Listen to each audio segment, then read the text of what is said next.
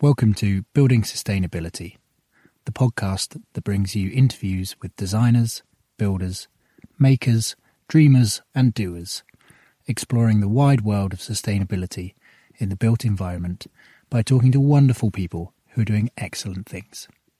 I'm your host, Jeffrey Hart. I hope that you're doing well and are healthy wherever you are.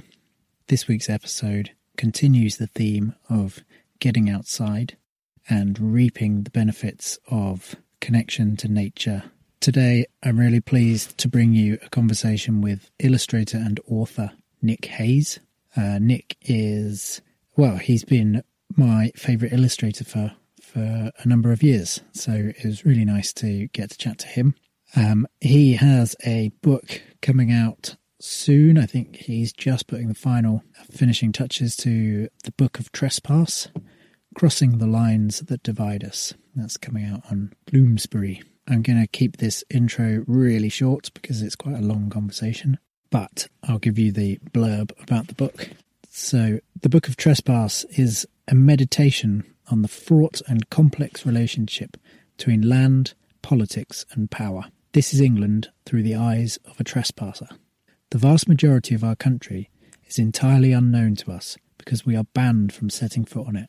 By law of trespass, we are excluded from 92% of the land and 97% of its waterways, blocked by walls whose legitimacy is rarely questioned. But behind them lies a story of enclosure, exploitation, and dispossession of public rights, whose effects last to this day. The Book of Trespass takes us on a journey over the walls of England into the thousands of square miles of rivers, woodland, lakes, and meadows that are blocked from public access. By trespassing the land of the media magnates, lords, politicians, and private corporations that own England, Nick Hayes argues that the root of social inequality is the uneven distribution of land. Weaving together stories of poachers, vagabonds, gypsies, witches, hippies, ravers, ramblers, migrants, and protesters, and charting acts of civil disobedience that challenge orthodox power at its heart. The Book of Trespass will transform the way you see England. So, without further ado, enjoy this episode of Building Sustainability.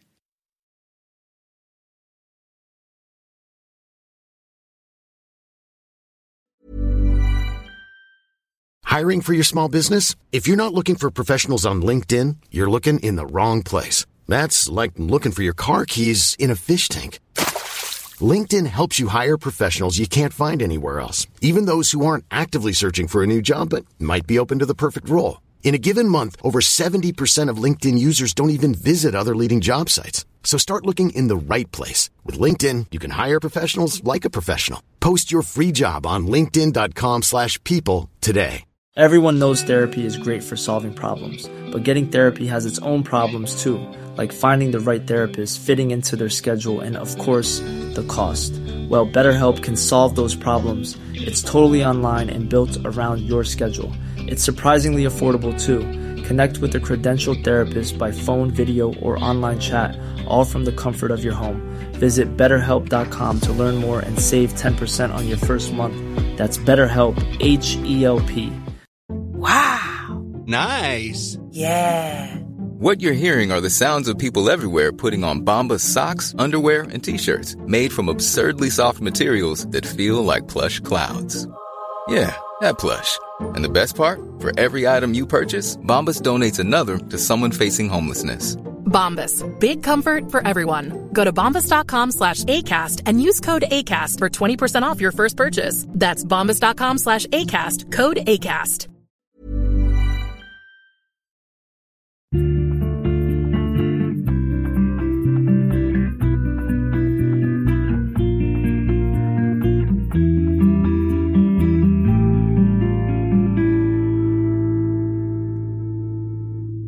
I guess just on the practical level that the that the plague just wiped out so many of the workforce that all of a sudden the um, the feudal owners of the land uh, weren't able to call the shots because they were def- desperate for the you know for the wheat to be brought in before it rotted in heaps. Yeah. Uh, so all of a sudden, uh, the peasants uh, were able not just to call the price of their labor, but also to cool uh, that there was just this massive greater mobility. You know, they weren't Right. tied to as they as feudalism would dictate. They weren't tied to the various uh, places that they were born and brought up on because they had these feudal ties. They were able to go uh, uh, like elsewhere to other counties um, in order to, you know, being attracted by another lord's greater sort of daily rate kind Yeah. of thing.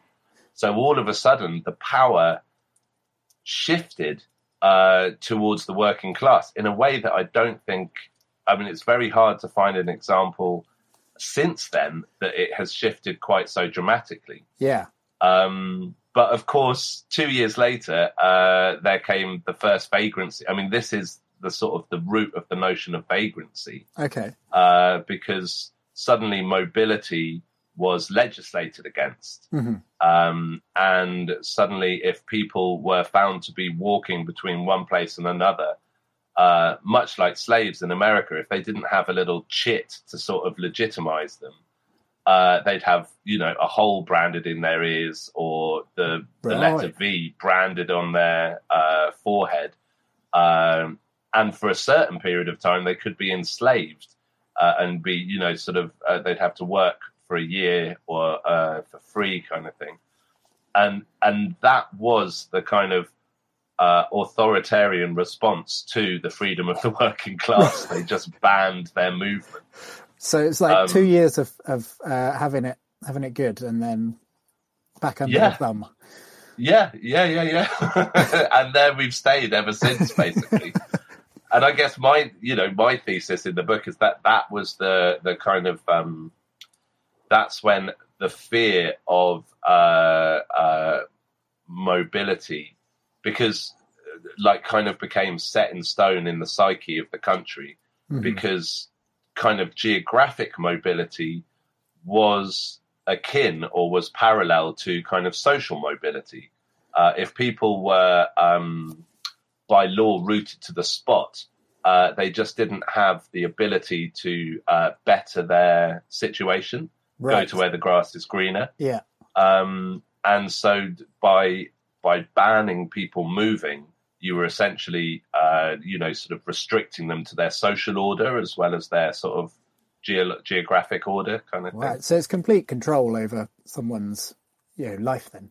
Absolutely. And, I mean, I guess one of the things that uh, I tried to say through the book that, like, control of the land, control of who moves across the land or who moves, or, or the rights that people have to certain areas of land is just. Uh, it, it is just a direct parallel to control of the actual society that Mhm. lives that lives around it because you know we are physical three-dimensional creatures and we need to even during the age of the internet Hmm. uh, we still need to um, exist somewhere and so you know you can uh, like right now you, you know we're sort of working from home and stuff but you can't really work from home uh, if your rent is to you know if if someone has kind of uh, upped the rent kind of thing if Yeah. you're you become homeless then still we're back to back to basics if someone can control your rights to to sort of live or to be or to just simply walk through land then they're controlling the kind of opportunities that you have uh, in in your life Yeah. you know, we still live on a kind of analog level where we still have to be situated somewhere. And if we don't have rights to anywhere, because I mean, you are sat on a boat at the moment, and so you've essentially bought your right to a moving little cube of space kind of thing. yes. Yeah. Yeah. But that terrifies people because of the moving bit. You know, so there's very strict rules as to where you you can move and you can't move, And and how often I Uh, have to move. yeah, and and actually, th- that side of things is is more is I see as less authoritarian. It it it doesn't benefit the elite few of the world. It benefits the community, the wider community of boaters. Okay. Because otherwise, you just find a really beautiful spot and just stay there all the time. which would mean that every single other boater wouldn't be able to experience that spot. Ah, I've I've heard that it comes from the the old days of sort of parishes, and there was a, a Oh, right. fourteen day rule on uh, sort of you know people wandering into a parish, and then the parish would look after them, but they they had to move on. It's, that's not particularly well explained. No, I hear you. So it was about um, it was about uh, sort of jurisdiction, Yeah. of boundaries, kind of thing. If you were within the boundaries, then you had certain rights to it. But Yeah. the parish didn't want to provide for you for longer than two weeks. Exactly, like they'll look after the poor and needy, but you know there's a limit. Yeah. but um but to me that's kind of, you know, there is a um uh for example the trespass signs on uh railways. Hmm. Uh to me those trespass signs are signs that benefit the wider community because they're trying to stop not just people getting individual people getting electrocuted as they or, or run over as they uh as they sort of trespass on the railway lines, but also, uh, you know, delaying the hundreds of people that have also got their lives to lead, Mhm. uh, you know, who are using the trains, kind of thing. Yeah. Those to me are examples of signs that operate, uh, that are an operation of power for the wider community. But the same no trespassing sign, when placed around the perimeter of, say, a 7,000 acre bluebell wood, Mhm. that happens to have been enclosed from you know what it used to be as common land say in the 1850s uh, and is now became private land because uh, you know the guy that uh, bought it was also the guy that was in parliament voting for that enclosure bill Mhm. um, that's a no trespassing sign that is an operation of power for one person against the uh, the rights and the interests of every single other person Right. on earth that might want to walk through a bluebell wood. Yeah. So there's a sort of subtle distinction. I'm not against. Um, I'm not against uh, sort of being told what to do. I'm just against, uh, you know, because there is, especially in COVID, this situation now, in a way, the state is controlling us in a way that, uh, you know, people uh, in any other situation would find absolutely totalitarian. Mm. Uh, so are we actually just patsies to the state will? I don't think so because we're doing this for uh, the community of people. We're, Mm. we're looking uh, to protect, you know, the the, the more vulnerable people that have uh, whose immune systems are slightly weaker because of uh, diseases that they've had in the past, but the elderly, all, all of that kind of thing. People who've had pneumonia we're we're being told by the state to stay in, but I think we're complying because we see that it benefits all of us. Yeah. There's something about trespass laws. There's something about the laws of property, specifically, really in England, that we've swallowed as a, a status quo or an orthodoxy, uh, as if they are the rules similarly that benefit society. Mhm. Um, but they don't. They benefit uh, the absolute one percent of the one percent of society, uh, who just so happen to be the people uh, that run the media and run, you know, historically run the parliament that set the rules. Um, Yes. so I have a problem with those trespass signs, but not all trespass signs. You're not just ripping down the no trespass signs indiscriminately.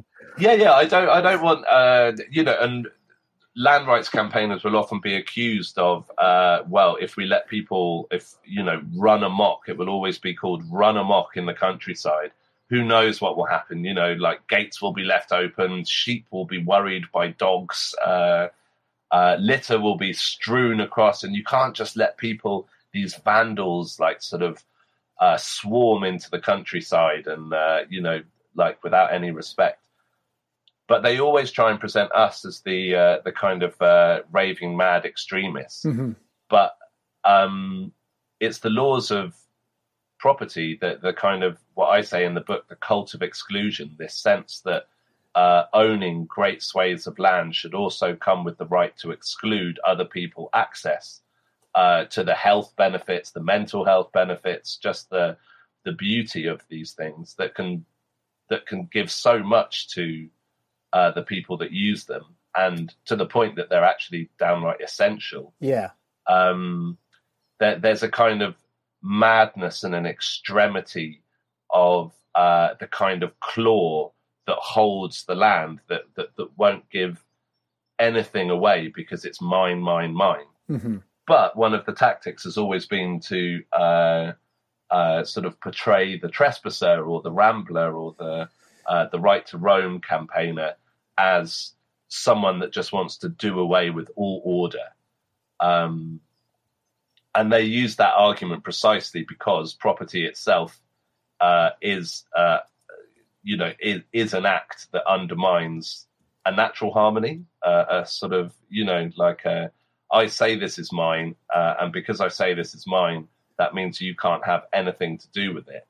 Um, that might work with a, a, a television or, or a boat like you're on at the moment. You wouldn't want uh, people, you know, coming to live on your boat because it just you wouldn't have any privacy or uh, you know. I mean, it depends who, but Well, of course, of course, but but that's the thing, you know. Um, that that there's a sense of that it, it- it's reasonable for you to require your own privacy. Um, what's unreasonable is that if your boat uh, was the size of Manchester, and you know Manchester formerly lived on that area, and that you Yeah. then cleared the inhabitants of Manchester so that your property could extend across there. And there are dukes and lords and earls in England that own the equivalent not just of Manchester, but Manchester, Leicester, and Birmingham. That's the Duke of Buccleuch owns the equivalent landmass in the UK. one of the, the major landowner, major landowner in uh, is it the UK? or- Yeah, the Duke of Buccleuch is the uh, yeah, very good. That's that's good homeworking. I, well, I worked on a, a bit of his land actually. Uh, Did you? restoring?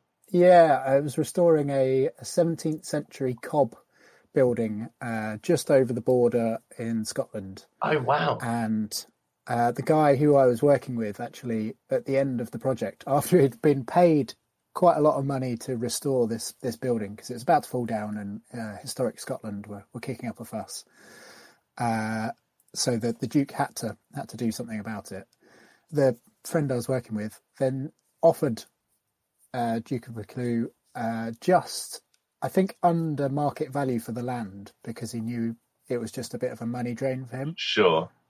and Duke just uh, just offloaded this thing. So my friend's now got this beautifully renovated uh, or restored uh, cob barn. Oh that, my uh, god! Yeah, Oh, he did well out of that, didn't he? he did very well. He's he's one of those people that Is he a bit of a jammy dodger? yeah yeah, he- good lad. not afraid of the cheeky question. Uh, he who dares, Rodney. exactly, he's very much like that. Um, so so where is it? Like you know, we've we've sort of ascertained that uh, you know something the size of my boat is it's all right to to sort of stake a claim to, and then something the size of Manchester not. But where I mean, there's obviously a whole gradient in between, and where where does it get? Where does it get like sticky or interesting?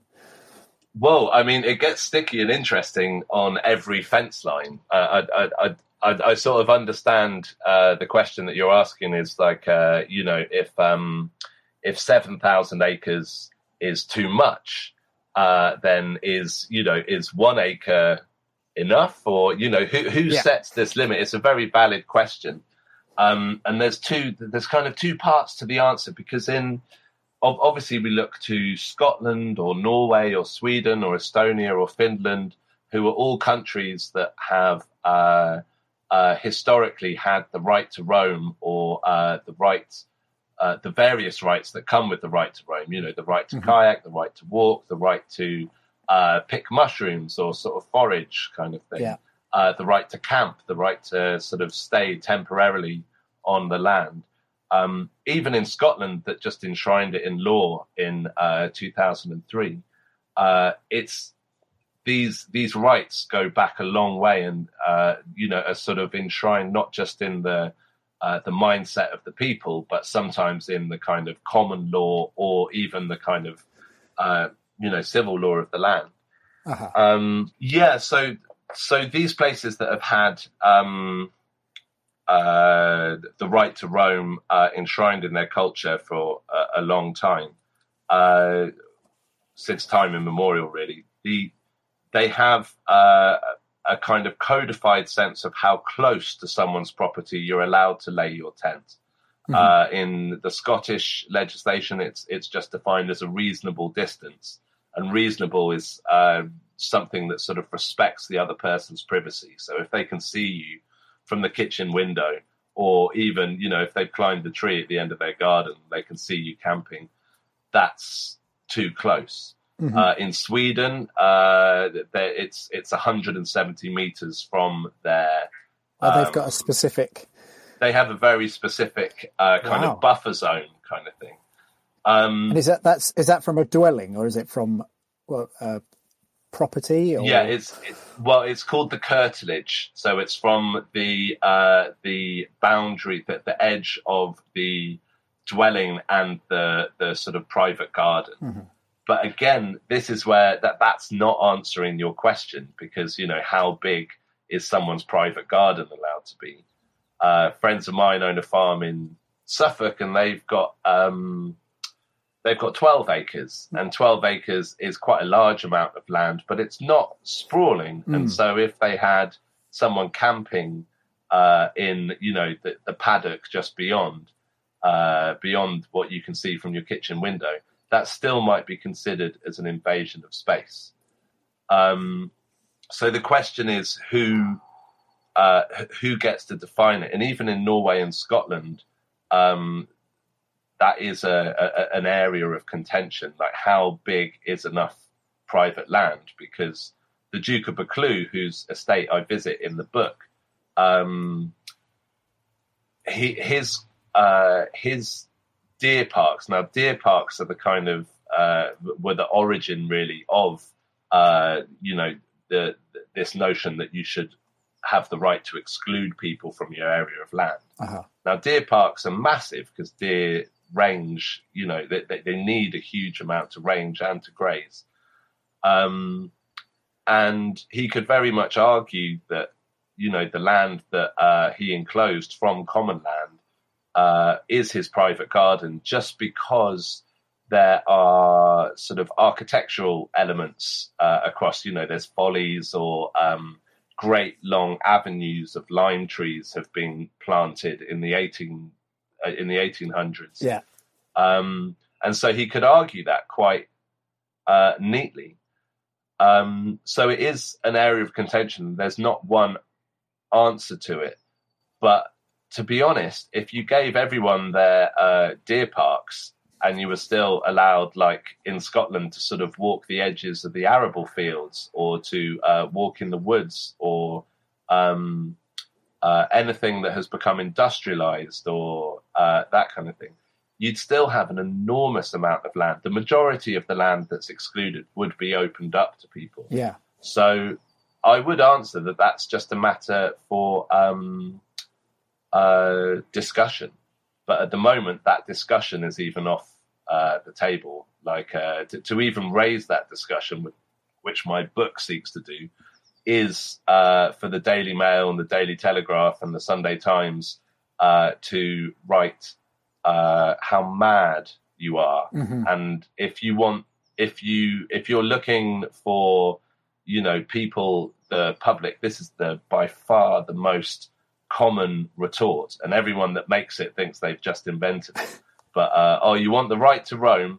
Well, how about I come and camp up in your back garden? And that is the absolute every single tweet that Guy Shrubsole, uh, who who wrote a book called Who Owns England, Right. um, which came out a year ago. Every single tweet that he uh, puts forward, because we're working together on a a a right to roam campaign, but also currently a sort of an argument that we should open up the golf courses during the lockdown because uh, there's been an incredible amount of um, research done to show how, uh, by the Sunday Times, to show how one million more people would have, uh, mainly living in towns and cities, would have access to green space. Um, if the golf courses were open, which would obviously alleviate the pressure on the parks, Yeah. which would obviously mean that social distancing was possible without this kind of uh, a sort of oppressive emphasis on lockdown, yeah, uh, or, or, on um, you know people staying at home, which has just untold uh, you, you, know sort of tax on on people's mental and physical health. Who who owns the golf courses? Well, in London, interestingly enough, Hart, 49% of the uh, golf courses are owned by either the councils of that particular area, which essentially means that they are funded by the taxpayer or the council ratepayer, mm-hmm. um, or the Crown Estate. And the Crown Estate uh, officially belongs to the monarchy, but um, currently 75% of the profits made on the Crown Estate go straight back into uh, the Treasury. Uh, so it's the monarchy that owns it, but it's not the individuals of the Queen and Prince Charles. It's the kind of uh, official post of the monarchy. Uh-huh. So again, that means that fundamentally it means that it's owned by England or owned by the people of England because you know we reap the benefits.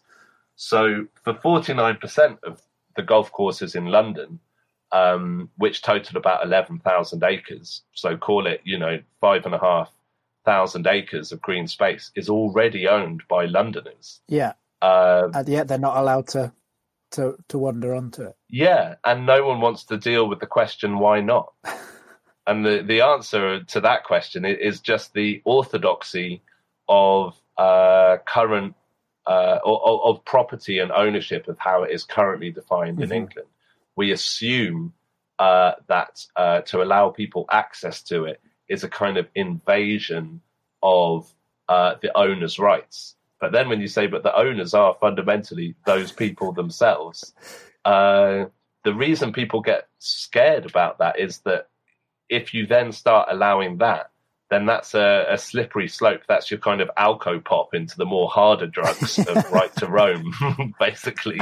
you know, it's. Uh, um, so, but as I was saying, people will always reply to Guy's tweets, and I say Guy because I don't tweet, but I do. Uh, I, I do watch with interest, uh, like how people treat him, and they will always say. Um, so you're saying we should open up the golf courses, which are owned by the council and the Crown Estate.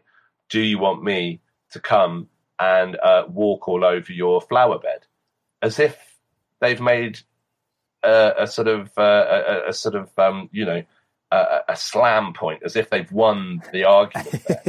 And the obvious answer is no. I don't want you to come uh, to climb over my fence and uh, you know sort of sit in my back garden because my back garden, if I'm lucky enough to have one, kind of thing, which I'm not. I live in a tower block, but my back garden is like a, just a kind of a yard, and that's you know where I grow my veg and you know where my kids run around, and that would obviously be an invasion of privacy. But if you're trying to claim that your back garden is, uh, you know, a forty-two thousand estate like uh, the MP of uh, Dorset, Richard Drax, Mhm. If you're trying to claim that 42,000 acres uh, is the same thing as a back garden, which, as it currently stands, the law of England says that it is. It doesn't see Right. any uh, difference. It does. Uh, it doesn't see any difference of context and scale.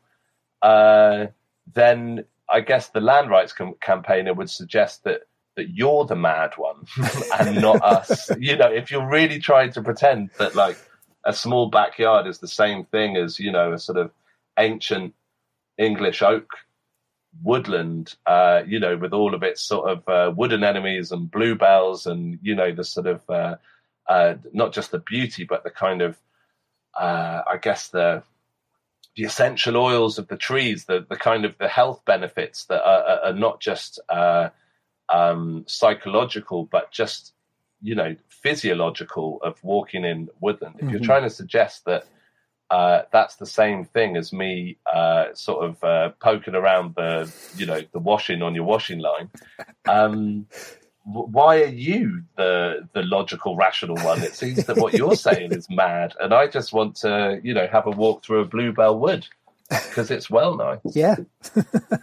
but people get very threatened, and and it's our job to uh, to sort of present to people um, that we're that, that there is an enormous tsunami of uh, uh, say, Daily Mail articles or Telegraph opinion pieces that will say that this is just madness. Um, and you actually see it like, uh, you know, a, a, large amount of the land in England was enclosed uh, after uh, the slave owners of the Caribbean uh, were paid compensation um, for when their slaves were emancipated mm-hmm. by law. The law in England changed, and they had to um, uh, they had to free the slaves. Even though I think it was for about six years, part of the laws was the slaves had to stay exactly where they were and work apprenticeships for right. six years after. It's oh, not nice. like rebranding; they were emancipated. yeah. um, but if you if you go through, there's a, a the UCL uh, slavery data database is quite a new uh, or a website that's been up for about five or six years, and that details uh, where all of this money uh, went to, like who who was paid, um, and and they sort of trace the money, and a lot of uh, the land, uh, basically just walls in England, went up when people were able to, you know, to, to use the money to enclose further aspects of land or further areas of land. But before the cause of emancipation was won, uh, people were saying to allow people to confiscate one form of property, i.e., the human beings that were stolen from uh, the west coast of Africa, mm-hmm. um, would be to call into question the notion of property altogether uh, and where would this lead us? So this whole this whole question of first one thing and that is a slippery slope to sort of questioning other aspects of property uh-huh. Has been in the land debate for the last uh, you know uh, well in in terms of slavery like 300 years but um, it goes back before that as well the the logic of exclusion to the land is built on very high and very thin stilts. And to take one of those stilts away uh, threatens um, to expose that this isn't built on rational, uh, socially beneficial laws. This is built on historical abuses of the law by people who were in Parliament simply by virtue of the amount of land that they owned. Mm-hmm. You know, you could in the rotten boroughs, you could buy land, and through buying land, you bought your right uh, uh, to Parliament, basically. Right. And so you know, and but people don't want that story told because again, that's another stilt uh, that is knocked from uh, you know th- this sort of um, orthodoxy of land ownership. Yeah. Uh, and so they just, you know, the reviews of my book will be, uh, well, the reviews of Guy's book were, and Guy's book was very much, here are the statistics. Here, you know, I have investigated who owns this uh, part of England yeah. and who owns this part so of England, and here is the evidence. Yeah, fact based for all that's worth these days.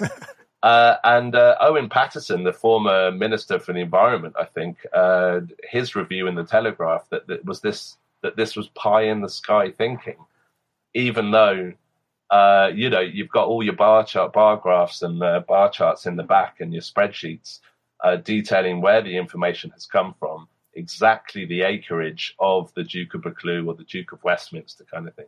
There's it's the absolute opposite of pie in the sky, but people are so um, groomed into thinking that any kind of alternative to the orthodoxy is madness, mm. and hmm. one thing will just lead to you know sort of upturned cars on fire in the streets and stuff. And really, all we're asking for is for more people to get the mental health benefits of seeing a nice hill. Yeah, being able to go for a wander. yeah, that's all it is, and it's really nice, and lots of people know how nice it is, and and that's it. we'll be back after a quick break. Hey there, I'm Mick from the Mick and Pat Show. That's right, and I'm Pat. Looking for a podcast that's like catching up with old friends? Well, you're in luck. We're here to bring you weekly doses of lifestyle commentary, discuss culture and politics, and top it off with the occasional beer and film reviews. But it's not just about us, we're a community. Our listeners are our kin, and we let you all have a say in what we discuss. So saddle up and join the conversation at the Mick and Pat Show. You can check out our website or find us wherever you get your podcasts. So, I mean, these feel like pretty big players uh, that you're you're coming up against here, um, and maybe I'm just used to being on the the the losing side. I mean, uh, when I was talking to Rob Hopkins, we were talking about about this this topic, and yeah, like the all the things that I've ever protested for, uh, I've lost, uh, and it's only just recently when uh, things like Heathrow Airport and Bristol Airport uh, that have been turned down because of climate emergency. Uh, I feel like people kind of uh, went, "Oh, we've won. Uh, what what do we do now? We've never really been in this position." but is that? But the thing is, Jeffrey, is that true? Because also the just you don't have to go back in time like the um, fracking protests against Cuadrilla up in uh, Preston. Uh, like they've effectively worked. Uh, the Sheffield tree protest to stop uh, 17,500 trees uh, being cut down has effectively won. Yeah.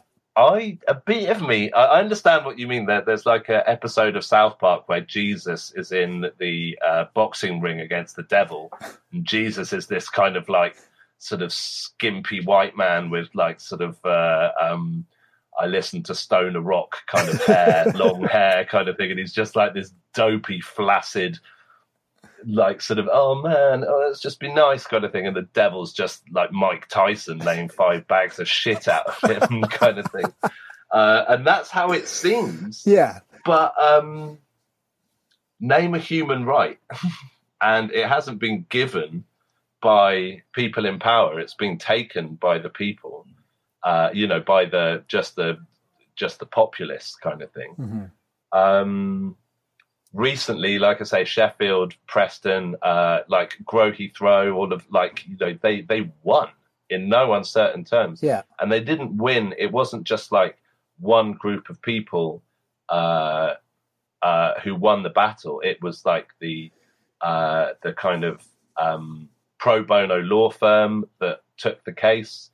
Um, but it was the the sort of residents of uh, Sipson and you know all, all around um, Heathrow. It was Plane Stupid, and all of the kind of campaigners. It was Extinction Rebellion. It was just this kind of loose coalition of uh, people who probably on the inside had very different um, reasons and different goals, kind of thing. But they were able, essentially through anarchism, you know, through discussion and uh, kind of horizontal power share, uh, to uh, work out uh, how to stop these sort of big beasts of industry. Mhm. I mean, previous it was the same in the Sheffield Tree campaigners. But do you uh, to the- do just give a quick uh, background to that for people that don't know? to, To the what to Sheffield- the Grow Heathrow. No, the Sheffield Tree. Um, Oh well, yeah. I mean, they're the kind of heroes of my book. They are. They're in the final chapter, and I guess they're a sort of example. The final chapter, sort of, um, is a chapter Is this that venerates trees. No, not at all. I could. there's no. There's no like plot twist in my. Uh, I'd say the only plot twist in my book is uh, what I'm about to tell you. Uh, so this is a spoiler, but it doesn't matter. like, um, uh, is that you know throughout the whole book, I basically go and trespass on people's uh, uh, sort of great manorial estates, like hop over the walls of castles and manor houses and stuff, um, to go and trespass their sort of seven thousand acre or fourteen thousand acre or fifty thousand acre estates, uh, and you know I make a case for uh, why trespass is just a, a, a sort of biased word of power, and actually you could just call it walking. Yeah. and I want to look at the um, the architecture of power that has managed to call this uh, trespass. But then the the sort of twist right at the end in the last chapter is every single one of these trespasses has been done in accordance with the Scottish right to roam. So if the laws were changed, uh, I wouldn't have been trespassing at all. Mhm. Uh, and so the argument of the book is that it's not the uh, the act, but simply how it is defined that is the crime, and the you know the crime is not the crossing of the fence, but the presence of the fence in the first yeah. place. But you know the twist is like uh, you know Scottish right to roam comes with the Scottish uh, Code of Responsibility, which is basically codifying common fucking sense, which is like don't walk on someone's crops, uh, don't come, you know, like I was saying, don't come within uh, a, a reasonable distance of uh, the curtilage of the dwelling because you know that's an invasion of privacy. And I didn't do any of that. I mean, I barely met anyone uh, when I, it was quite hard to spin a yarn out of it. Like uh, there was no. I just went for a walk. I slept uh, most most of these places. I slept over, uh, made a fire, uh, cleaned up, left no trace. There was, you know, not one uh, uh, sort of whisper gold wrapper left uh, where I was, and none of this is hard. It would it would feel like uh, vandalism to just leave my, you know, shit lying around in a beautiful spot of woodland. Yeah, of course. Um, but um, yeah, but the so going back to the Sheffield tree protesters, uh, there was uh, the Streets Ahead initiative, I think, of 2015 or, or thereabouts in um, uh, from Sheffield Council was uh, a PFI contract, so uh, you know, sort of negotiated with a private firm who, incidentally, are part of the same multinational firm that were uh, doing the Heathrow expansion.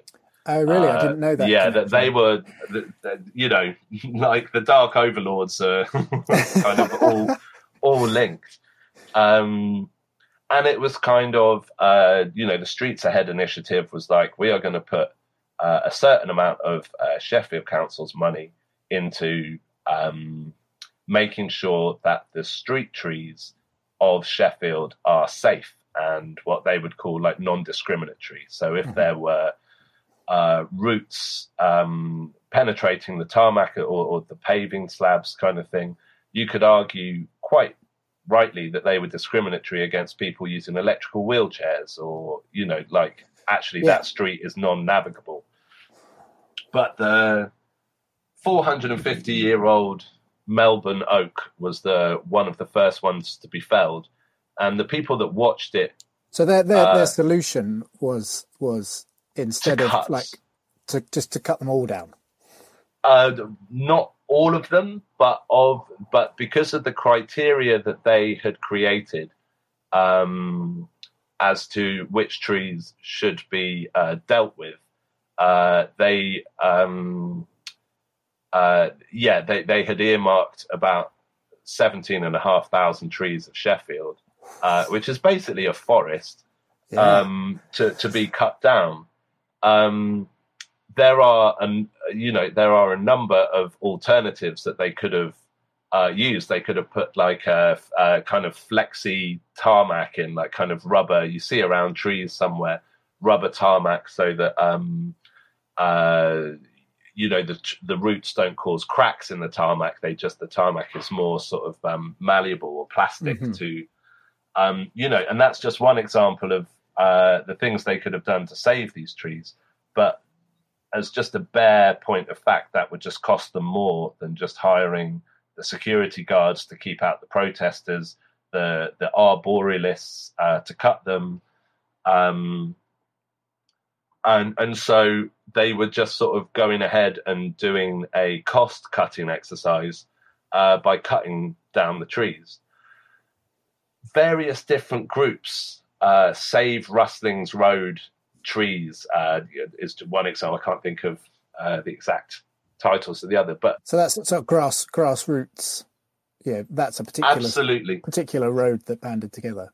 exactly. So individual roads uh, would band together, um, and uh, that just didn't want. All of a sudden, they just saw that these trees were being uh, turned to stumps. And, you know, 450 year old tree has got an enormous canopy.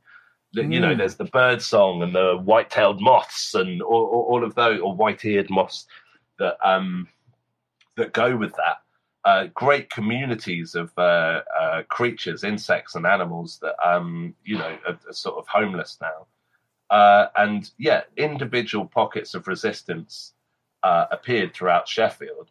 Then, kind of via WhatsApp and uh, social media, uh, these individual groups started banding together and became the Sheffield Tree Action Group or STAG, um, who then basically, you know, the classic anarchist uh, kind of slogan. They they kind of they just organised and they um, you know had these huge WhatsApp groups that were you know when people would turn up um, at uh, when, when the uh, when the tree cutters would turn up at a certain street, WhatsApp would go crazy, and you'd get like twenty to fifty um, people just uh, circling the trees and blocking the and and just and then they turned it into arts festivals. Then they turned it into music festivals. They t- they they really generated a um, kind of social uh, movement against this. Yeah, Um, that's to the creating community. Oh, 100%. Because now these people, I mean, they've just radicalized themselves because now they're helping out. I mean, it's become bigger than they ever imagined. Like, uh, you know, um, the author Rob Macfarlane got involved and Jackie Morris, who both collaborated on the uh, the Lost Words or, or the Spell Songs, uh, a real huge hit. And they, they sort of uh, created a poem for the trees, which, of course, fundamentally created a lot more interest on you know social media about the trees all of a sudden they became the kind of um, template for other tree protests such as in bristol uh, or in um, i think is it bradford uh, um, where councils are doing the same things and basically they're saying that there are uh, by all means cut down the trees if that is the absolute last uh, option.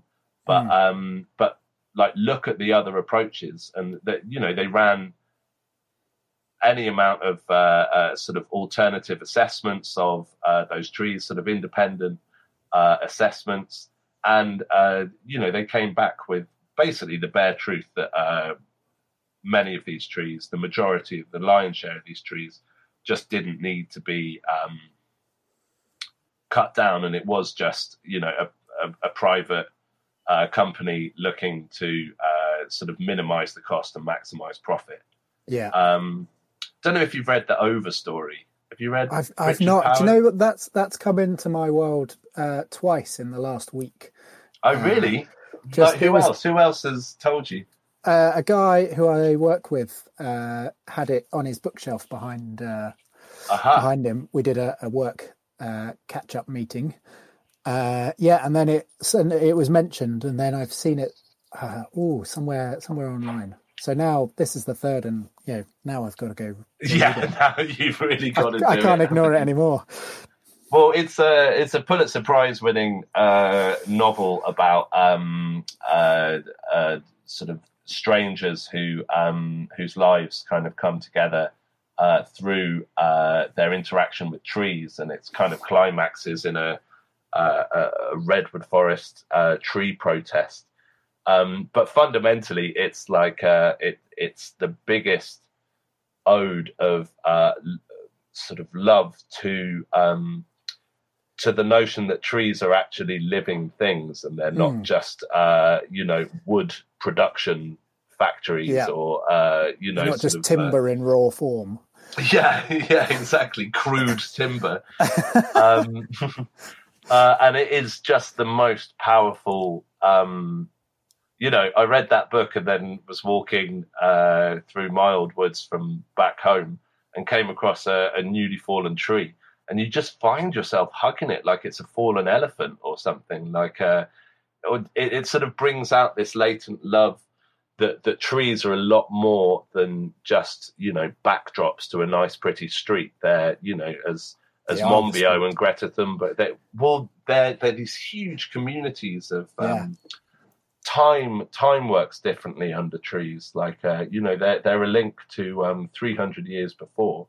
Uh, you know, you sit under a, an oak tree's canopy 500 years in the growing, and th- there's something that's alive uh, that was kind of um, yeah, that was sort of that was alive when Shakespeare was kind of thing. Yeah. Uh, uh, th- there's something about that that is it, it's a very he- healthy um, uh, uh, philosophy of time passing and of uh, you know uh, connection with the world that is uh, it, is the direct opposite of uh, neoliberalism's productivity and uh, you know uh, time is money and every second counts kind of thing.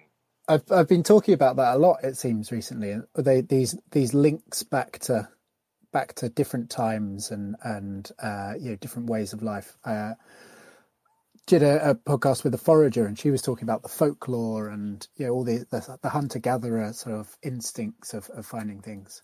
And I find it uh, really strongly, and it's a much shorter distance. But every anytime I take my boat through a lock, and I'm Right. leaning on that lock, I'm like, this this technology hasn't changed in you know hundred years, hundred Yeah, you know over hundred years. You know, it's Yeah, simple, yeah. it's primitive, and just that that strength I get of of sort of linking back to a time is so strong. And so, absolutely. yeah, But there's also, I mean, I have a sort of theory that uh, I don't know if you've ever seen or read the play Jerusalem. I've not. Do you, do you know about it? It's uh, so um, Mackenzie Crook uh, from The Office, who's Gareth from The Office, was in the uh, the first uh, performance of it, and Mark Rylance, who's like you know sort of Oh. England's greatest. Love yeah. the nicest face you've ever seen. Oh yeah, no, I totally agree. The kindest eyes in the world. Yeah. I just want to sit on that man's lap and just have him stroke my back and tell me a story. Like he's he's a he's just seems lovely. But he played a uh, character written by Jez Butterworth called Johnny Rooster Byron, uh, and this play Jerusalem is just uh, an, an incredible, powerful. It's sort of set in a in a little Johnny Rooster Byron lives in a sort of squatted site in an old forest around Gloucestershire, sort of Stonehenge kind of way. Um, and the villains of this tragedy are the sort of Kennet and Avon Council who are seeking to evict him. But it's all about um, Jack a Green and Yggdrasil and um, uh, all, all of these old um, uh, spirits of Albion. Uh, and that's coming back. That's like to great fanfare. That's coming back uh, next year uh, to theatres. But it's kind of my Hopefully. theory that this. I know. uh, Well, yeah, if theatres are open for sure, but then it'll be vodcasted out or something. I don't know. It, it, nothing can stop uh, Jerusalem. Like, um, but um, Mackenzie Crook then went on to uh, write the Detectorists, which is a Mm. very sort of gentle uh, sort of study of people's relationship with landscape. Uh, the Detectorists was the theme tune was written by Johnny Flynn, who was also in uh, the first uh, production of um, uh, Jerusalem. Uh, and I, I just, I'm just, it just seems like the Overstory, uh, Jerusalem, Wurzel Gummidge, the Detectorists, um, all of these things are combining to kind of somehow legitimize something that has characteristically been effemin- or feminized or uh, sort of dismissed uh, by popular culture um, as tree huggers or you know the sort of Mhm. just a bunch of useless hippies. Uh, we're sort of becoming a bit more naturalized to this idea that there is a spiritual connection to the land.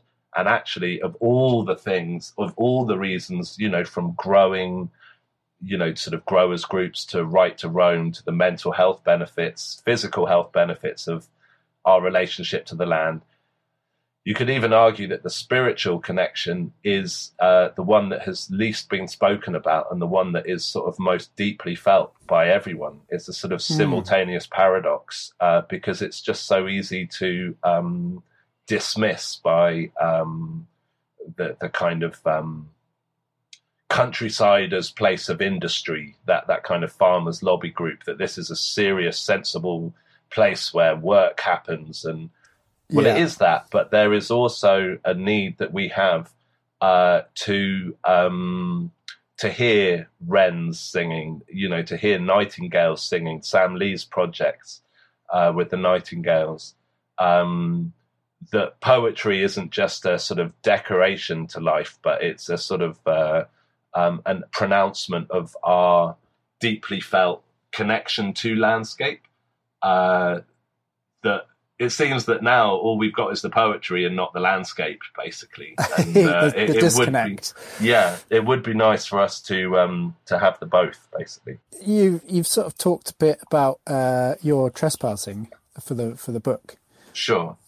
Uh, do you feel like do you feel like that connection was made?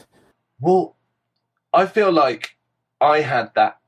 I feel like I had that connection, uh, regardless of the uh, the kind of superstructure of laws that refused me uh, to do it. Like um, the book that I've written is coming from the perspective. My normal job is just as an illustrator, and one of the nicest ways for me to sort of sit and uh, just chill in nature is to bring a sketchbook. And if you bring a sketchbook and sit on a right of way, A, it's illegal to sit on a right of way just by the letter right. of the law, kind of thing. Like they are for passing and repassing.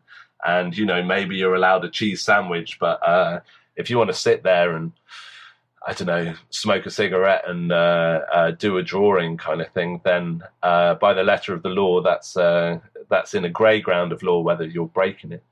But fundamentally, like the best views are um, where they happen to be, and if there's a Mm. fence in the way, uh, then I will have always hopped it.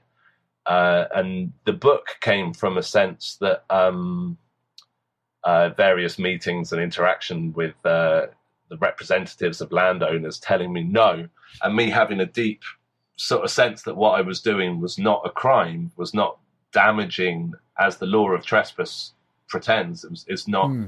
damaging the land, but simply damaging or threatening the owner's exclusive control uh, uh, of the land. Um, and so the book came from a sense that uh, I have this kind of um, deep need to be sat in sort of wild places of England that have uh, more to do with animals and the flora and the fauna than they do with human beings, kind of thing. And one thing about sketching is that it really sort of stills you. You're not sort of crashing through the woodland spurge and uh, you know frightening all the animals. Like out come the deers, out come the um, uh, you know the birds, out come everything because you've kind of become still, uh, and you just experience so much of. Uh, you get a real sense of that the world carries on without humans and the arrogance of humans to believe that uh, you know we are um, the masters of, uh, of of this world um, and it's so you know science is now that that there's all sorts of uh, uh, papers that are coming out that uh, from anything like Shinrin Yoku, like I was saying earlier, the sort of Japanese art of forest bathing. Uh, it, it, it's not just nice and peaceful to go for a walk in the forest. Uh, it's been shown to boost your immune system for up to 30 days after a walk in the forest. And that's Yeah. just through inhaling uh, the essence, the, the sort of essential oils of the trees, kind of thing. Rob Hopkins, in his book uh, "From What Is to What If," he Oh, yeah.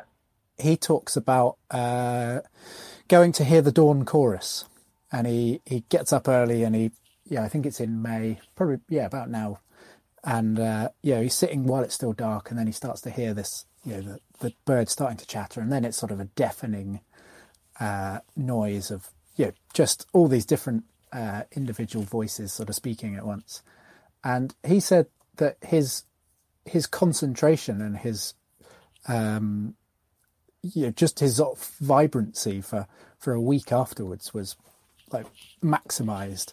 Sure. Uh, yeah, and that's that's hearing some some birds wake up and, uh, and shout at each other. yeah, yeah, exactly. Come and shag me. No, come and shag me. If only we could translate the morning chorus, it wouldn't sound so beautiful, I don't No, think. it's like, no, it I'm really the wouldn't. coolest bird. No, I'm the coolest bird. They're just they're just full of themselves, aren't they? Bird. but um, but the thing is, you it, it's been very hard to quantify uh, the uh, effects that, um, say, just to take the Dawn Chorus as a uh, as a good example, you don't get to hear the Dawn Chorus unless you've slept out uh, that night. And and actually, my experience of sleeping out, uh, you'll you'll sort of be woken up by the Dawn Chorus. And then, if you're like me, that you bring a little uh, inflatable mattress because I am done with roll mats. and if you've sort of pumped up an inflatable mattress, you're then able to experience the dawn chorus and then go back to sleep and sort of lie in until about you know eight and you wake This up is luxury trespass. I thought it was going to No, be man. slumming it. I am done with like that, that sort of Bear Grylls stuff that you've got to just you know uh, sleep in a sleep in a puddle. Uh, Do you have a little of- eye mask as well? Look, man, if I needed it, I would. I would like. Uh, that's just um, as far as I see. Bear Grylls is just uh, masculinity asserting its or using nature to prove your own. Uh, you know, toughness kind of thing. Mhm. I have no need to light a fire from uh, uh, sparks and um, you know, like uh, I always bring along a little tea light and just light the candle, and then just and then the fire's done in five minutes, kind of thing. You're not squeezing cow shit just to get the, the drops of water out. well, I do that, but uh, I order the cow manure from Amazon. It's organic, Just- of course. Yeah, yeah. uh, no, I mean, I don't know. I mean, I when I'm thirsty, I've drunk from lakes that I shouldn't have drunk from, and you know, I probably would just squeeze a cow poo if I needed to, kind of thing. But the truth is that uh, a that Bear Grylls doesn't do that, as has been exposed, and sleeps in hotels when the cameras aren't rolling. Uh, and B, that it's just that kind of even Ray Mears, who's slightly a bit more legit. Uh, I think that kind of thing puts people off uh, wild camping because it's all about like uh, uh, bare bones toughness, and you've got to like. I bring Enduring an inflatable mat. Yeah, enduring it. Fuck that. Like if you've got an inflatable mattress, you're nice and warm. You've got your nice toasty socks on, kind of thing. You wake up for the dawn chorus. Uh, you know, you're almost so excited uh, that you've got tears in your eyes. Then you fall back to sleep you know, go for a piss in the morning and just see the world waking up, kind of thing. Uh, and there's not a soul. There's it's just you and the world, kind of thing. And and you're comfortable and you're uh, and, and you're warm and you feel. This is one of the things. Um, uh, the woman that set up the National Trust was called Octavia Hill, and she was along with uh, Ruskin and William Morris. She was uh, a sort of land rights campaigner uh, from a sort of social uh, campaigning point of view. She thought that the working class should have more uh, exposure, not just to uh, space and fresh air, but to beauty kind of thing. She thought that Mhm. that was really, and they were all part of this kind of arts and craft movement that uh, was a kind of uh, as much an aesthetic movement as it was a sort of working class, you know, socialist rights movement. Um, and she set up the National Trust. She was sort of seminal of keeping Epping Forest in London open to uh, as common ground so that people could access it. Hampstead Heath, she saved. Kew Gardens, uh, wouldn't we wouldn't be allowed to access it if it wasn't for her. Wow. Um, she she was hardcore, but um, she her mantra was that she wanted people to feel at home in uh, natural spaces. Um, and I guess this is just leading me back to uh, there's nothing like an inflatable mattress to make you feel at home. I even bring a pillow along. I don't care. it's just um, I just want to like the, the the dawn chorus is a very good example because it feels like a miracle uh, when you experience it, and it happens every bloody day uh, in spring and summer.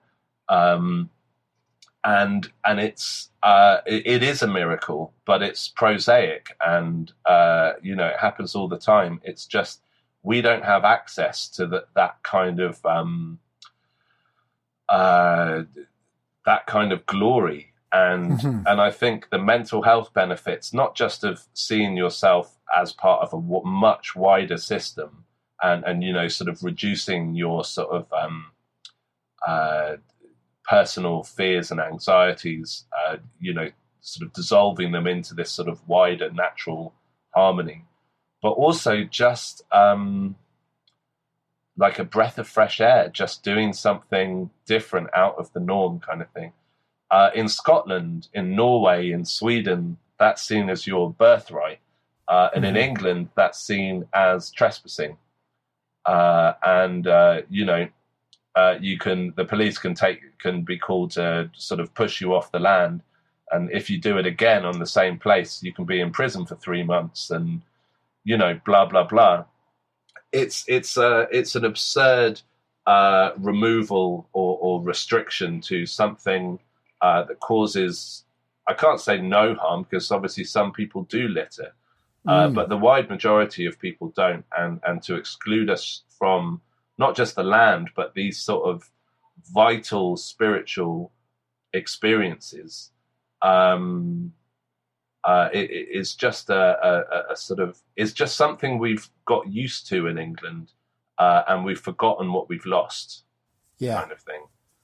Um, So do you think your your book is going to shake things up? Do you think? Uh, no, not really. If I'm honest, I know that's the worst.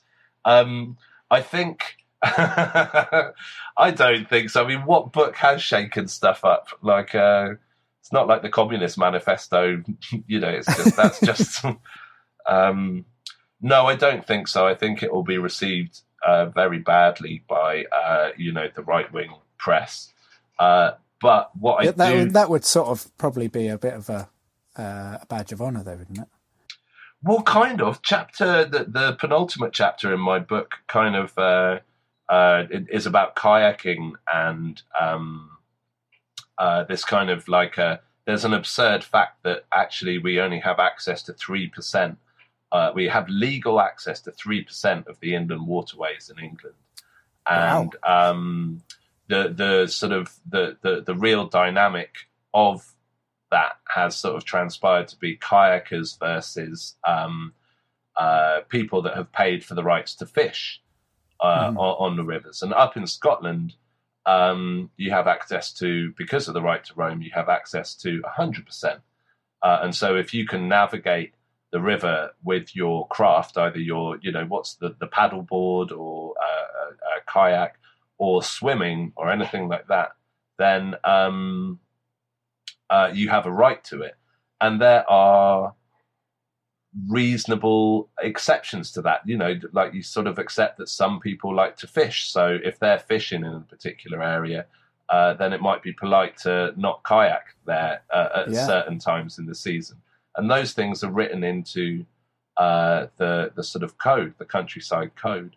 But in England, uh, kayakers have lead weights thrown at them, are in, you know, are sort of thrown off for trespassing. That there's a real enmity, uh, a, a false enmity between. I've got nothing against fishing. I No. personally find it quite boring, uh, but um, friends of mine, you know, some of my best friends are fishermen, and uh, it's just the fishermen have bought their right to uh, that area. They they have the the by the rules of property in England, um, that river has been privatized by the people that own it, and those people have the right to sell uh, the fishing or to rent the fishing rights to other people so that they can make a bit of money out of it. Those people then come along having rented their right and consider that right in some way um, muddied or, or threatened by the presence of other people that haven't paid uh, for their right to be there, aka kayakers or um, uh, wild swimmers or whatever. Um, but there is an, an abs- uh, absurdity to the fact that we're kayaking has been proved uh, not to affect fish stocks, not to affect fishing. The only thing it really affects is the fisherman's sense of exclusive control over Right. the river. Um, I've kind of lost where I was going with that, but oh yeah, so the penultimate chapter sort of deals with kayaking, but also deals with this kind of false uh, enmity between um, the landowners and the um, and the trespasser. Like the trespasser is uh, defined by the laws of the land as um, causing damage to the landowner's rights. So I don't have to actually damage the land to be done for damage because trespass is classed as a tort, which is damage just by being on the land. Um, I don't have a problem with the Duke of Buccleuch, and like unlike lots of landowners, I don't have a problem uh, with rich people. I don't have a problem uh, with owners of thousands of acres. In Norway and Sweden, there's counts and earls that still own the land. What I have a problem with is the system that uh, uh, defines ownership as uh, giving you the right to exclude the the, the community that uh, need the land so badly. So you could chop off the Duke of Buccleuch's head, and the the system of land ownership would stay the same. Uh, and it's only the Duke of Buccleuch. I mean, I don't know him personally, but it's only uh, the landowners that have created this story that we are against them. And so by buying into that, by sort of going on about how like oh, just how you know the Duke of Westminster. He's only thirty years old, and he's you know he's got however many hundreds of million in the bank, and however many you know hundred and thirty thousand acres across the UK or something. Oh, I hate the Duke of Westminster. I I couldn't give one flying fuck about what the Duke of Westminster is like. I just like maybe he's a nice guy, maybe he's not. Who gives a goddamn? It shouldn't be his right to exclude me from his land Mm-hmm. Um, and if the right is removed, uh, then again, whether he's a nice or a nasty guy, it doesn't matter to me. All of a sudden, England has access to 130,000 more acres of land, and whether the guy that owns it or not is like votes conservative or doesn't, you know, like doesn't believe in the welfare state or something, like we can get to that later. but let's, you know, let's let's give people access to the sort of um, the kind of natural health service that is the landscape, um, and and let's allow people access to uh, their birthright, which is just the um, just the the glory of of nature around us, because uh, especially when it comes to working class uh, people, when it comes to BAME people, there is a um, orthodoxy or, or, almost a brand of the countryside that it's basically for white middle class people mm-hmm. to go on nice rambles along rights of way. Um, and no one else really. Like, you know, there, there's evidence to suggest that, um, or, or to state directly that BAME people just don't feel welcome in the countryside. And when you read the history of just how much of the land was enclosed or how many of these manor houses were built as a direct repercussion of the enslavement of their ancestors or you know there's a myth in england that uh, to be uh, black or asian or minority ethnic is to be urban mm-hmm. but like so many of the cultures that uh, um, these english people come from uh, are not urban in the slightest. There's just this sort of myth in England that uh, uh, urban music and you know urban culture is kind of uh, um, uh, it, it, it is what we've sort of allowed uh, for minority mm-hmm. ethnic groups. But um, you know, there's a wonderful group called Land in Our Names that is is seeking to sort of destroy that it's a sort of black led uh, community group that is all about um, promoting growing and access to the countryside as uh, I mean, they're framing it almost, I mean, specifically as reparations for slavery, which I think right. is a very radical and very bold and very accurate and very brilliant uh, approach. And it does take a lot of um, guts to to phrase it in that way because that is really going to put the orthodoxy's nose out of joint. But um, you know, people people it's not just about opening up the land it's about uh, encouraging groups that have have been actively barred from the land to experience it, and then they're, the generations that follow them will find it more. Well, it will come to them more naturally, kind of thing. Yeah. Um, there's a story in uh, in the book, the one the one that I the chapter that I deal about slavery uh, and its legacy in the English landscape. Um, and it's Benjamin Zephaniah, who's uh, you know the sort of The- Brummie the- poet, Yeah. uh, you know, of Peaky Blinders. Um, and uh, him and his mate, this was uh, a few years ago. Him and his mate, he went to visit his mate in Essex, and his mate uh, owns a bit of land in Essex, and they were just jogging. They went for a jog before lunch or something. Uh, they were like something like two police helicopters uh, ended up uh, in the air because of residents had reported two suspicious black men uh, running away from something in the countryside, and you know that the point is, you know, were they um, were they treated this way because they were black, or or the same point but phrased slightly differently? Were they treated this way because no one else was black? Mm. You know, it, it's such a um, a rarity in the English landscape for um, multiculturalism or uh, that kind of integration that people automatically assumed that there was something wrong happening because uh, suddenly uh,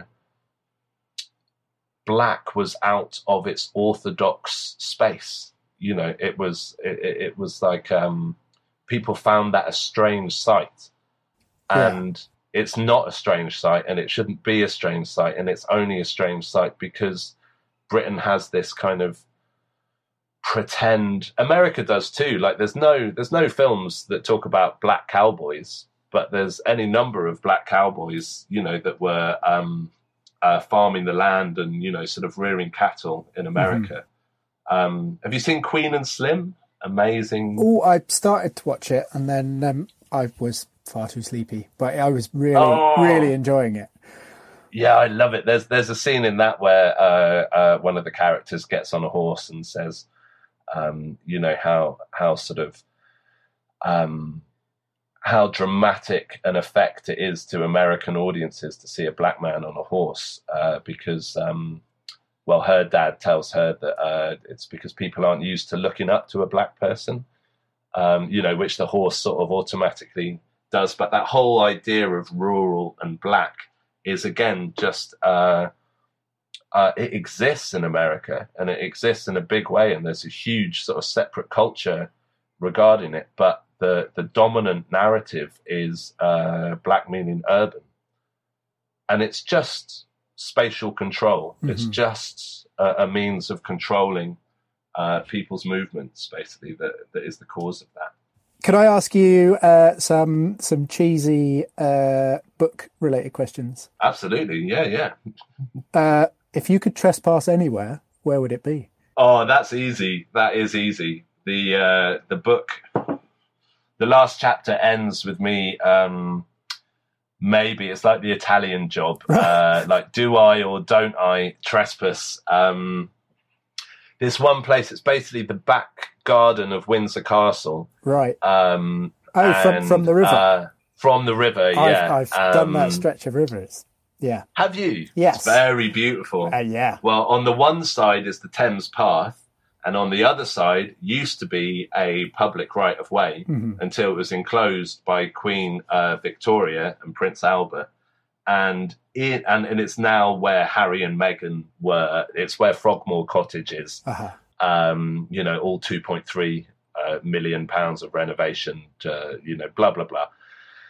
In that park, which was once open access until Queen Victoria came around, and it was only enclosed because Prince Albert enjoyed uh, bathing in the River Thames and needed, he declared privacy so that people didn't see his royal todger.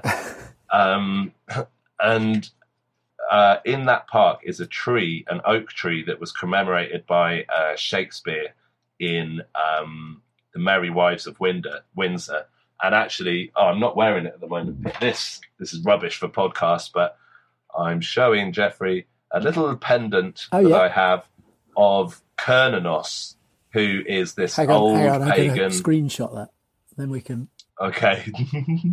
so Cernunnos is uh, like the kind of um, ancestor of the Green Man. He's kind of linked to Dionysus and Bacchus. Uh, he's linked to Harlequin. Uh, he, he's part of this, uh, and he's very, uh, he's sort of um, represents the sort of, uh, you know, he's also the ancestor of Jesus, really, in, in terms of uh, this idea of the uh, the the death of winter and the resurrection of spring. He's the sort of god of wild, untamable growth, and he's basically pretty cool. And the local in Windsor and Berkshire, which is where I'm from, uh, the the kind of um, the iteration of Cernunnos is this um, kind of letter, lesser god called Herne, uh, who was Herne the Hunter, and it is a myth that's specifically attached to uh, this particular area of land, which has, you know, only recently, last 150 years, been enclosed.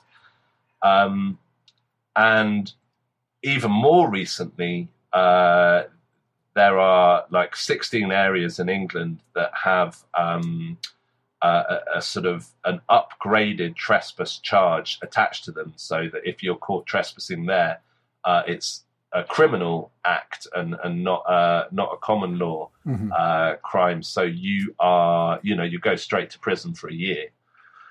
Um, and one of these areas of land is Home Park, I guess, just because it's so close to Windsor Castle. Yeah. But it's bloody easy to. You don't even have to climb a wall to get to it because it's on the River Thames. Mm. So the last uh, part of the book uh, is me camping out uh, near the Thames Path, just opposite where this her. It's called the Herne Oak, and it's this um, tree that kind of you know carries the spirit of Herne the Hunter uh, with it, and um, uh, it's basically unsure in the book as to whether I do do it or not. But basically, I don't because, well, fundamentally, I was going to do it as the final, um, uh, just you know, the last thing I did for Mm. the book, just do a really naughty one. But actually, my brother works for the Foreign Office, and we had quite a sort of awkward Christmas uh, dinner. The kind of him saying, "If you do that, then I could lose my job because that will be that could constitute an act of aggression against the crown." Um, and if you get caught, or it, you know, I wouldn't even have to get caught because I would have written about it. Yeah. Um, admitted it. and friendly. actually, yeah, exactly. And I could have, I could have been arrested just, um, just by writing about it as well. But it's kind of 200 yards up the Queen Elizabeth Walk. You could, you could, if you stood on your kayak, you could almost see it, kind of thing. Yeah. And uh, one day I will definitely see that. Like Herne has come to mean.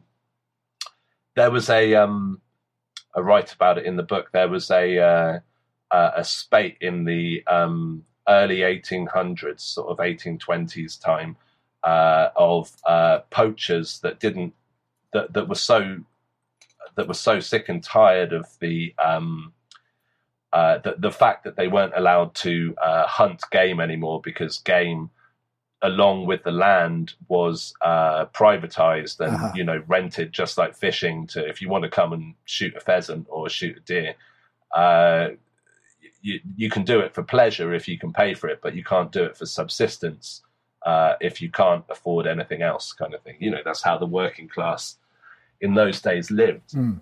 But you could be hanged for it. And so they started, um, uh, th- they started poaching midday. They, they sort of, uh, groups of them went in and, um, uh, devastated the deer stocks, uh, not not to um, not to come away with food, but just to essentially murder them. It, it was like this sort of horrific Big act of act aggression. of violence. Yeah.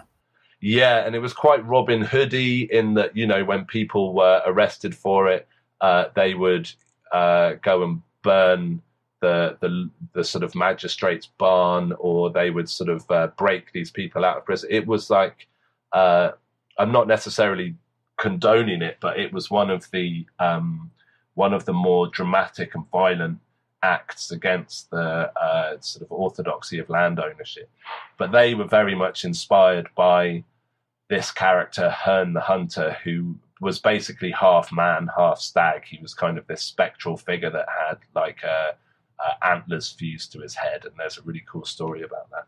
So the answer to your question is, I would definitely trespass Home Park because it, I've become obsessed with it, and I've got lots of ancient prints of the tree, and you know, uh, I'd like to go and see it. Basically, Is it? Uh, I mean, there must be. You know, the drawer of the Her- Herne Oak must be pretty big, but also because it's the the the punishment and being told not to do something uh, must. Yeah.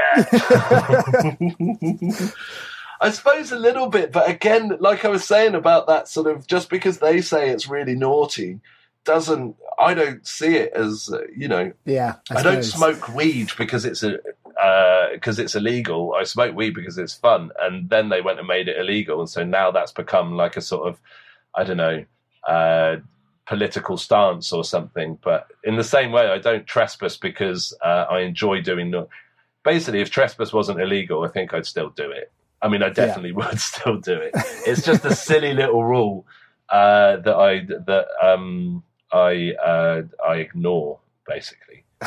Um, and so, if the rule didn't exist, it wouldn't affect me in the slightest because I'm already ignoring it.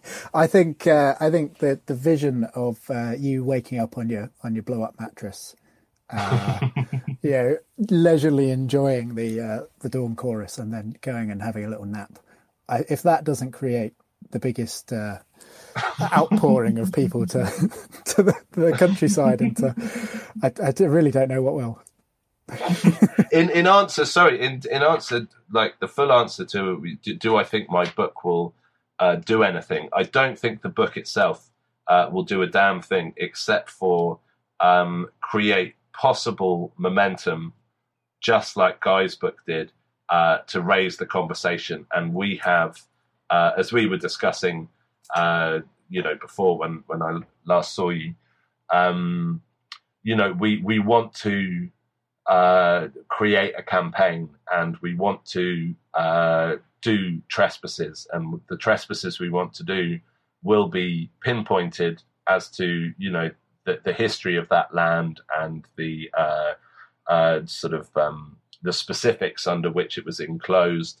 Uh, uh, and you know we launched a campaign uh, to stop the criminalization of trespass which is you know before covid what the um, conservatives had planned to do in their manifesto. Mm. Uh, and what was really interesting about that on the um, government uh, petitions list, and, and we got like twenty thousand people in the in the first uh, two weeks, kind of thing. There is an interest, but it also has a map of where you know the parts of England that uh, the signatures came from, and it's kind of color coded as to uh, you know the density of uh, people in any one area.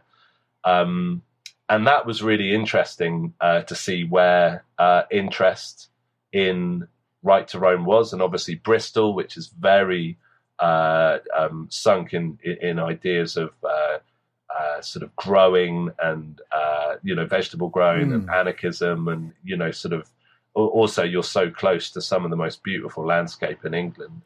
Bristol was huge, got a lot of response from there. Sussex was huge. Uh, Cornwall was huge. So we will be going. Uh, Norfolk was pretty big. Um, alongside the momentum that the book can give us, uh, we will be going to these places to organise trespasses and to, to, to basically create a campaign.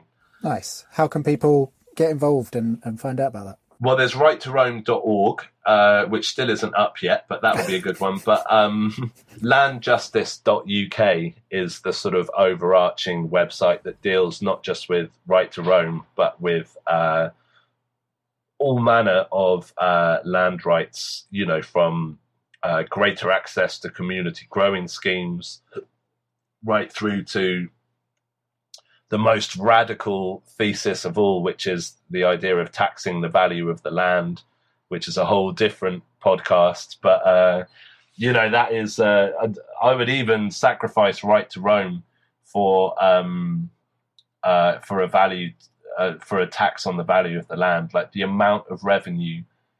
Uh, the basic premise is that uh, the landowner doesn't generate the value of the land; that, that the value of the land is related entirely to uh, the amenities and to the transport infrastructure that is uh, that is sort of surrounds that land. So Yeah. uh, if um, the taxpayer pays for, uh, say, um, a, a new extension to the Jubilee line, which happened around Bermondsey in London, like the value of the land skyrocketed around that. But it's the taxpayer that paid for that uh, to happen, but the value goes straight into the private, uh, to the pockets of the private landlords there. Um, also, the value of the land is uh, directly linked to uh, the, you know, the the hospitals or the uh, the bin collections or the council amenities or the uh, you know, in Shoreditch, where I live, the sort of, you know, the trendy cafes and all of that kind of thing. The landowner has got nothing to do with the, the value provided by these services. Uh, and yet, the landowner, just by simple virtue of owning that property, pockets uh, the, the value of the land as everyone else creates it. Um, Winston Churchill was for a land value tax. Like it, it's been mooted throughout uh, the last 100, 150 years as a way of cr- generating a vast amount of uh, um, finance that could be shared between the community and not just go into private capital or private pockets kind of thing. Do you think that would uh, lead to a lot of people just jettisoning their, their land and creating more more common land? Well, it in some circumstances it would definitely make it uh, uh, not economically viable for certain landlords to uh, say land banking uh, would become pointless, where people just sort of buy up bits of land and um, uh, wait for it to accrue in value. Uh, all you'd be doing as the landowner is accruing greater value for the community. So, uh, I mean, it, it's such a vast topic, and uh, you know, but the you know the conservatives say there's no mo- magic money tree, but if you look into land value tax, like there is a magic money land where all the trees grow on. It's just uh, um, it, it that is the absolutely most radical idea of all of the land campaign, and uh, for that reason, it gets. Uh, the Daily Mail have called it a Marxist garden tax. Like you know, they people froth at the mouth uh, when you talk about that because it really would change the face of society, Yeah. uh, and it would take it would it would reorder the distribution of power and wealth in such a way that the people that are currently in charge of it uh, would shit themselves basically. Um, so, but anyway, yeah. So to, to go to landjustice.uk, all of all of that campaign will be on there. there we're just a, a sort of a, a strand of that wider project. Mhm. Nice. And then um, when's the, the book out? The book will be out in the uh, the, the the last week of August. Um, Nice. So yeah, but um, who knows what's happening with COVID? So we might we might wait for uh, the when the paper comes out, paperback comes out like six months after that, like Yeah. maybe spring of 2021 to really launch the uh, the campaign and just prep everything before then. Yeah, well, it might be not possible to gather large groups. Yeah, exactly. Although they did in Israel do a protest uh, against uh, um, the government's, you know, the way they were handling coronavirus and the, the Great Central Square. There were 2,000 people there, each at two meters distance from each Really? other. It was it was quite an amazing, uh, you know, and all the organisers were handing out face masks, etc. Um, so, but I mean, that seems like a faff. I think all we'd, all our trespasses would be would just be a nice sort of musical Yeah, picnic bit of a ramble. and a walk through some gorgeous land. Yeah, exactly. We wouldn't even be too fussed about confronting anyone. Like, uh, you know, we just want a nice old, nice old walk, bit of solidarity. Like, get to meet other people, and actually get to live the, you know, the um, the ethics that we espouse. Just you know, go for a nice walk with people and call it a day. Brilliant. You'll be there, I'm sure, Jeffrey. I will. Yeah, absolutely. yeah.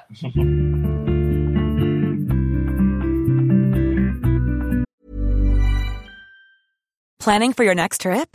Elevate your travel style with Quince. Quince has all the jet setting essentials you'll want for your next getaway, like European linen, premium luggage options, buttery soft Italian leather bags, and so much more. And is all priced at 50 to 80% less than similar brands. Plus, Quince only works with factories that use safe and ethical manufacturing practices.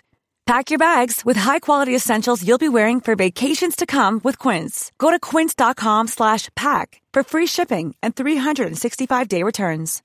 Everyone knows therapy is great for solving problems, but getting therapy has its own problems too, like finding the right therapist, fitting into their schedule, and of course, the cost. Well, BetterHelp can solve those problems. It's totally online and built around your schedule. It's surprisingly affordable too. Connect with a credentialed therapist by phone, video, or online chat, all from the comfort of your home. Visit betterhelp.com to learn more and save 10% on your first month. That's BetterHelp H E L P.